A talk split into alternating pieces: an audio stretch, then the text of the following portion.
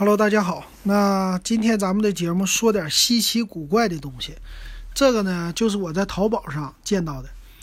为什么说这个呢？因为我最近呢，这一到要过春节的时候啊，各个行业都停工。那呢，新闻行业也不例外。那就是我说节目这行业呢，手机它有的时候呢也是发表的东西太少了。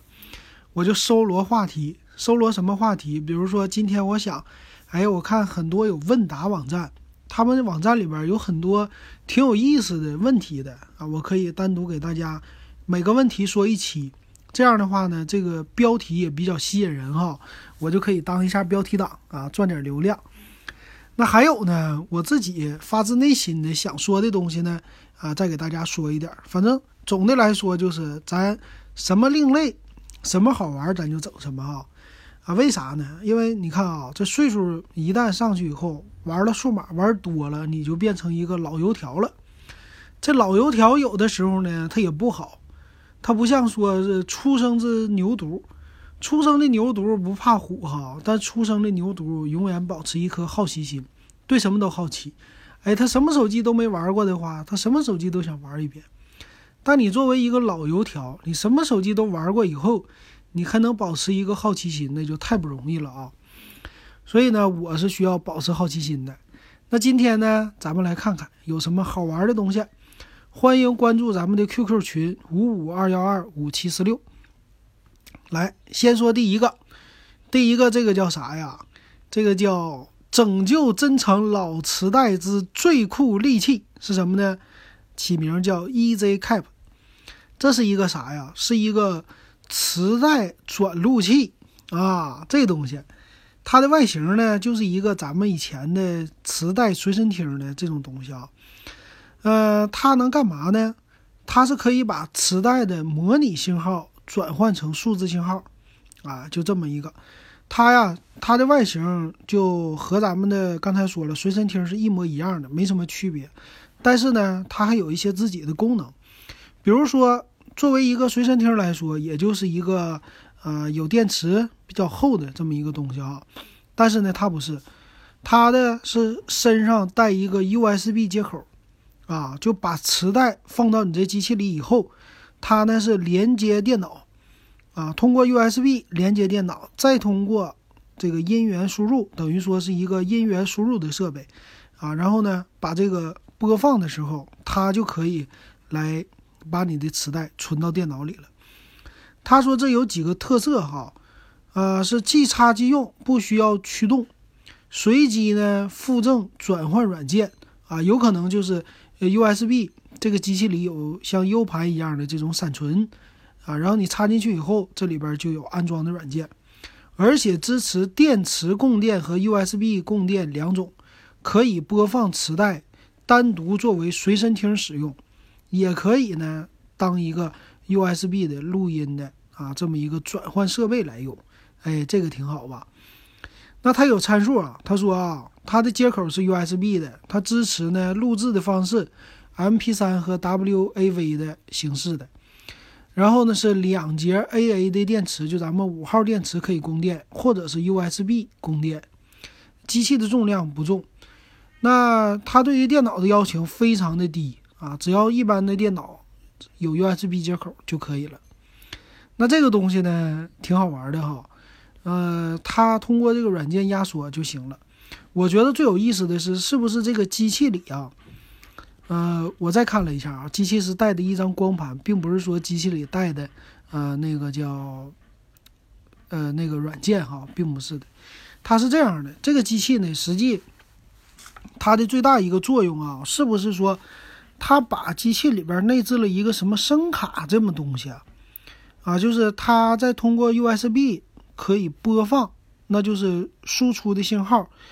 按理说呢，一个磁带它模拟输出的信号就是通过你的耳机接口输出来的。那这个信号呢，就它的音质并不是那么的非常的完美。那如果说它通过 USB，其实通过 USB 走呢，就等于说已经是。在机器本身里，把模拟信号就转换成数字信号了。嗯，那这个适合的人不多，非常少。因为呢，它这个东西啊，它毕竟说现在有磁带的人都不多了，而且你那些买的磁带呀，当年的你基本上在一些，嗯，比如说 QQ 音乐啊这些平台上都能找到了，所以可以说在中国来说，我觉得并不太大，嗯，这个市场啊，它的名字叫 EZ Cap，叫 EZ，然后 CAP 啊，你也可以搜磁带转 MP3 就能见到了。我看淘宝上的价格呢，一百多块钱，不到一百五，一百四十八，他还给你打个折，我估计一百四就能下来啊。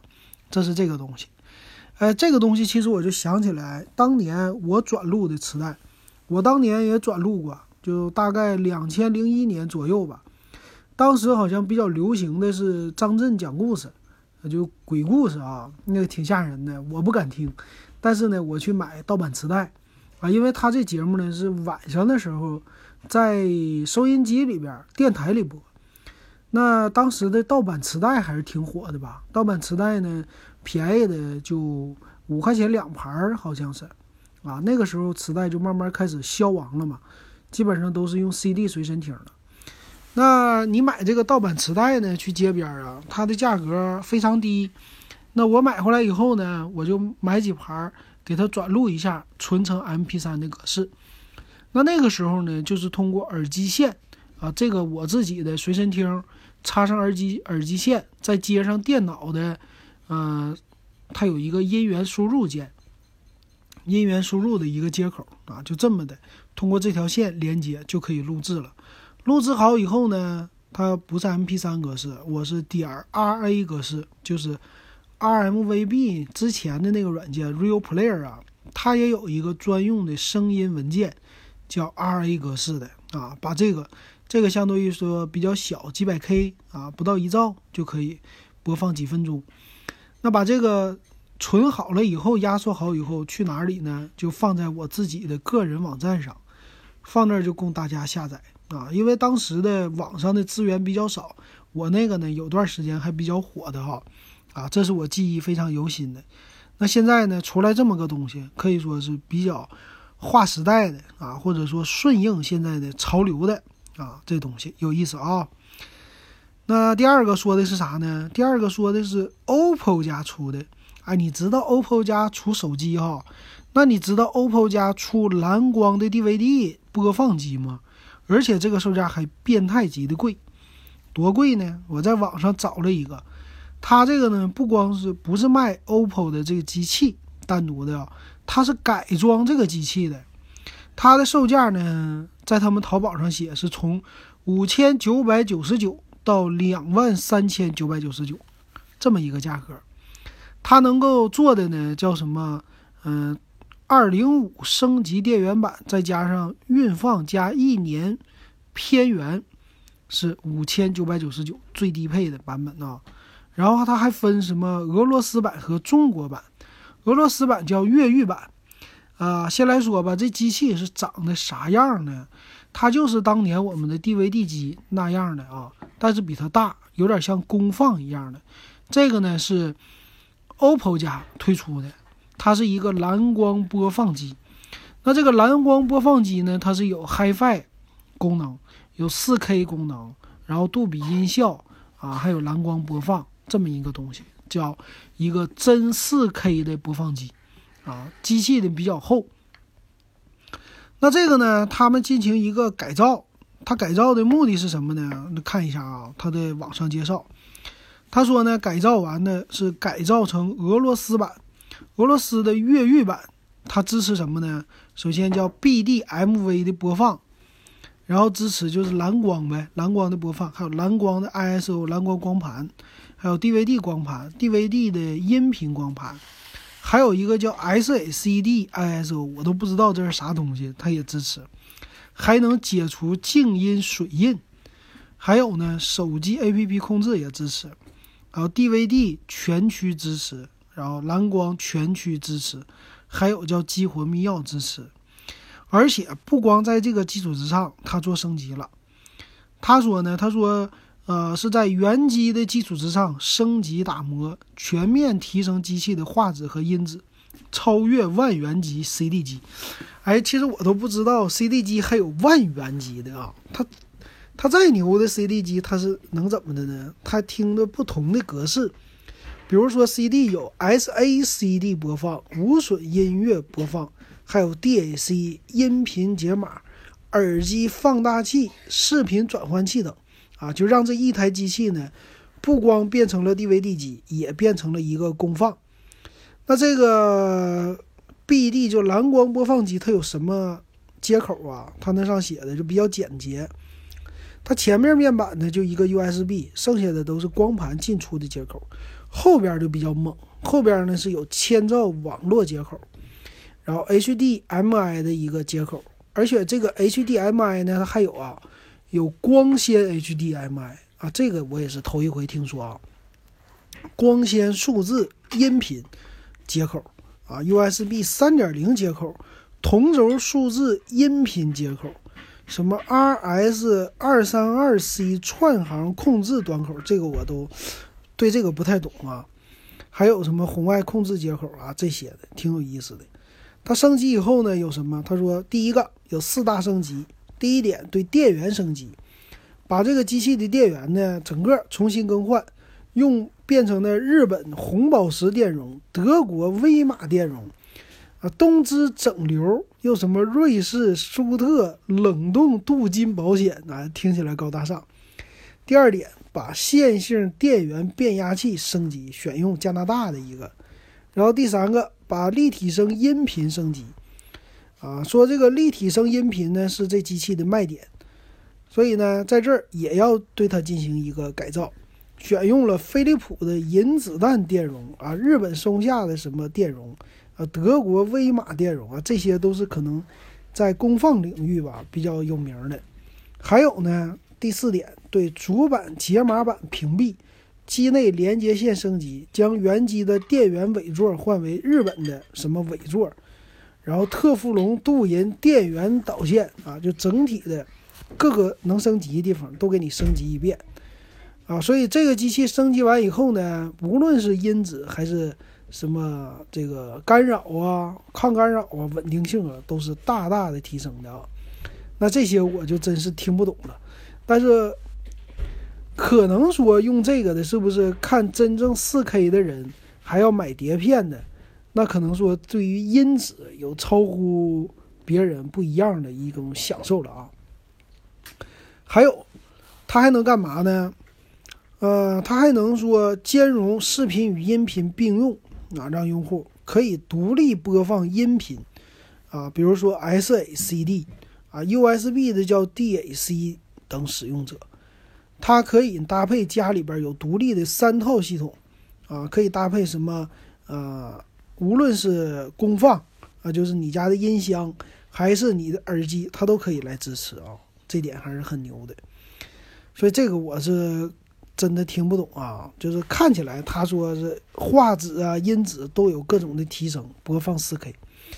呃，我我觉得啊，用这个机器的人应该呢也会配上一些，呃，就是好一点的电视的哈。我估计配上索尼的那种的电视才行。而且呢，它还能识别硬盘，然后支持一些呃蓝光版真 4K 的一些片源。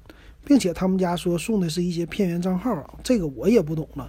其实我现在还真没看过真正的 4K 的片源是啥，基本上都是网络来看的。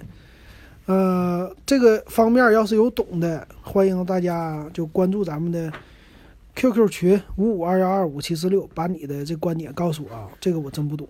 然后在下边呢，我看他们家店铺其实还有别的啊，有什么？呃，别的品牌的 OPPO 的也有便宜的，叫什么二零三呢？啊，就五百块钱的，两千多块钱的，各种各样的机器都有。哎，我感觉这个好像用的用户多吗？我我还真不知道。啊，这是这种机器也挺有意思的一个东西啊。然后再来说第三个，好，再来说第三个，第三个呢叫 SIM 卡开卡器，这是个什么东西？我也第一次见啊。那这个是呢，叫一个卡槽啊，它是一个小盒子，呃，白色的，透明的，它呢是可以把你的手机 SIM 卡呀插在这里的。就是你一张手机 SIM 卡的原卡，就我们知道像，呃，银行卡那么大的一张卡啊，这个呢是插入到它这个小盒子里，它这很有意思，它这个呢是一个连接的线啊，它一头呢是插在手机上的，然后另外一头呢是这么一个小盒子。它可以实现呢，让你的手机的 SIM 卡呀，这个大的那张你买来的第一次用的原卡，它不要真正的给它打开，不要给它插在你的手机里，它直接把这张卡直接插在这个卡槽里啊，就可以在手机上激活，可以收短信。那这个东西是干嘛用的呢？我看了半天，我也没整明白。我说到底它能干啥呢？呃，我网上查了一下啊，它这个呢是。呃，有的人说呢，是一个快速开卡器，卡片激活用的。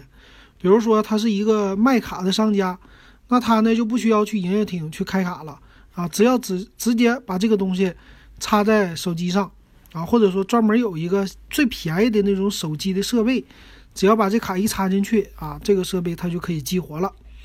还有一个方式呢，叫养卡，比如说养号的人啊。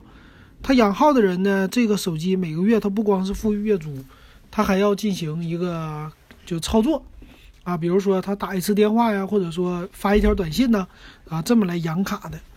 但是具体它怎么养的，我就不懂了啊。但是有这个设备很好玩儿，啊，这个设备呢又可以来呃看短信，就收短信、收验证码啊，又可以做乱七八糟的就开卡的这些事儿啊，但是不能写号进去。啊，这是它的设备，所以这个东西呢，你可以研究啊，可以想，比如说小米家之前的，呃，他们家不是有一个任性任我行吗？那个卡，那卡最低消费呢，就是啊六个月一毛钱，就是它的最低消费呢，官方的写的它的介绍啊，这么写的，它是，呃，它零月租啊，打电话一毛一分钟，短信。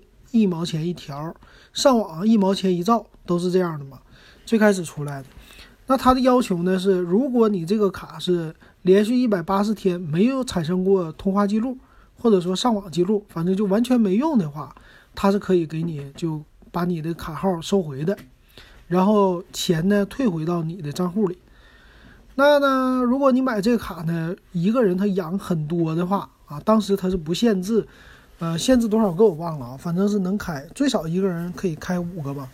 那有的人呢，他就借着小米的这方式，哎，这挺好的哈。那我可以养一个号，专门用来注册或者说薅羊毛啊。有这样的人啊，你别看，呃，别以为没有这样的啊。有的呢，就利用这种卡号，他大批量的办，办完了以后就可以去薅一些 APP 注册的羊毛啊，或者薅别的羊毛啊，有套利的或者套那些信用。叫优惠券的啊，都有，很有意思的方式。那这个呢，他就可以用买那种简单的设备啊，买那种就像功能机一样的，然后就是用来插这个卡，快速的。然后这卡你还不可以不用呢，就是单独变成小卡。那估计可能是为了方便用大卡的话比较好整理啊，是这个意思。所以这个东西啊，我第一次见到啊，这又一个好玩的东西啊。然后下一个第四个了啊，第四个是什么呢？第四个是叫安卓智能电话还是全网通的？它是个啥样呢？这我也头一回见。它是这样的啊，它是一个差不多安卓的 iPad 的样子，或者说是安卓平板的样子。但是呢，它还是你你座机电话的那个样子。座机的电话的左边载听筒、载话板的那个东西呢？啊，它是那个啊，就是，呃，一般的话，你打座机是不是要载机呀？就是把你的话筒提起来啊，这个吧。它左边是这玩意儿，右边呢，在你拨号的那个位置啊，整个是一个大平板，啊，是一个大屏幕。它那个管这个叫智能固话啊，它前面也有摄像头，也有开机键子，而且前置五百万像素的摄像头。他说呢，它可以像手机一样的，它运行的是安卓的系统，可以玩微信，可以聊 QQ，可以视频通话。那这个东西是干啥呢？我也没整明白。啊，好像是说它插上手机卡呀，给公司用来，呃，就是公司一般说不是打电话用嘛，属于那种叫呼叫中心的，啊，就是给客户打电话，给客户打电话呢就可以用一张 SIM 卡，手机的 SIM 卡，然后这么来播放了，是不是给那些就那个是什么呀？算是。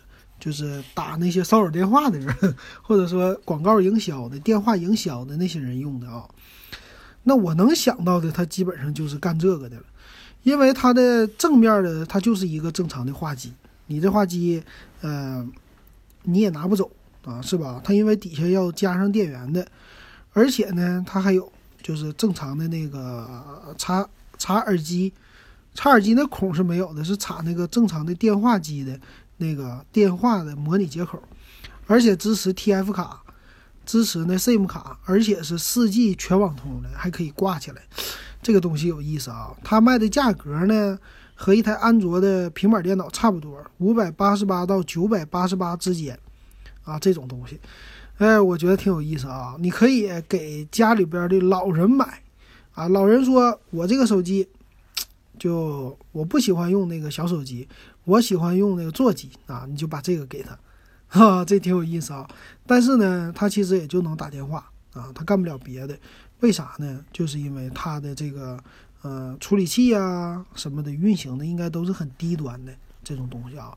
这是头一回见的，这第四个了啊，有意思吧？我再找找有什么好玩的。再来说最后一个是啥呢？也是淘宝上的，京东上也有。它叫全国对讲机，这全国对讲机是个什么东西啊？它呢可以插手机卡，而且支持 4G 的网络，支持 WiFi 连接。它的外形呢是一个对讲机的模样啊。你对讲机你知道，一根天线可以调台是吧？啊，然后单键一摁就能呼叫。它这个东西呢就是这样子，只是比对讲机呢那屏幕稍微大那么一点点。而且是个彩屏的，啊，它那个能实现呢就是手机打电话、发短信的功能，但是呢，它还没有键，就是键盘的拨号键它还没有。它这东西是干嘛的呢？它其实叫什么？我在网上查，它叫公网对讲机。它其实呢就是大就把传统的手机的概念和对讲机的概念相结合出来的这么一个产物。啊，当年是没有微信。这个时候呢，他们用这个东西，那这个呢，主要是给一些车队呀，啊，给一些公司的管理呀，这集群来用的，主要是集群网。那主要是来说呢，就它好处是实时在线，啊，还有呢就是，呃，这个东西你一说话，整个的群组里边都能听。这和微信的区别啊，其实很像咱们现在的微信群啊，但是区别是什么呢？微信群里你得点一下。它才能够听你说话，那这个不是这个，你只要它的对讲机有电，你们建好了一个群以后，你这边一说话，整个群主都能听见，啊，是这个意思，就和普通的对讲机这种叫对整个的频道呼叫一样，它就是起这个作用的啊，所以是一对多的这么一种状态。那它能产生的这个原因是什么呢？就是发布。这些信息的原因呢？它的原理呀，原理呢就是用它的数据网啊，就是以前用的是什么二 G 网、三 G 网，现在是用的四 G 网，走的是流量啊。实际呢，它就通过流量来把你的信息传到全国啊，就这个意思。所以很适合呢，比如说，呃，有什么卡车的车队呀、运输车队呀啊，比如你这个一个公司有十台车，你来管理。管理他们的时候呢，你还有 GPS 能定位他们，然后如果有什么事儿，你就可以用这个对讲机来跟他们呼叫，啊，直接就是呼叫他们，然后他们马上可以回给你，这个就有一个实时性在这儿啊，比微信好的这么一点，这个价格并不贵，就和一台功能机差不多啊，就我看的是在天猫上卖的五百六十八到五百九十八这么一个东西，啊，也可以用来打电话，挺好玩的，我觉得啊。他说这东西好处是什么呢？好处是说你比你用手机快，你手机不是给某个人打电话吗？你打电话的时候你得先拨号，那这个就不是了。这个呢有四个快速通话的键子，你只要一点你就可以快速通话，而且对大家一起通话啊。但是这个现在只是对一些呃那些公司类的，或者说有这需要的可以。而且这有一个最大的问题，就是必须要有手机信号。它不是传统的对讲机，靠的是无线电波啊，它不是，它只靠手机信号。那这个呢，必须没有手机信号的地方，它就失灵了啊。所以必须是信号覆盖，而且可能信号覆盖要好一点的这样的地方就可以用了啊，挺有意思的这个东西。那它也像普通的那种三防机一样，有强光手电，有 WiFi，而且他说还是一个安卓的系统。啊，可以收短信，我估计屏幕可能也是触摸的吧。啊，这个外形，呃，喜欢另类的人买这个可以。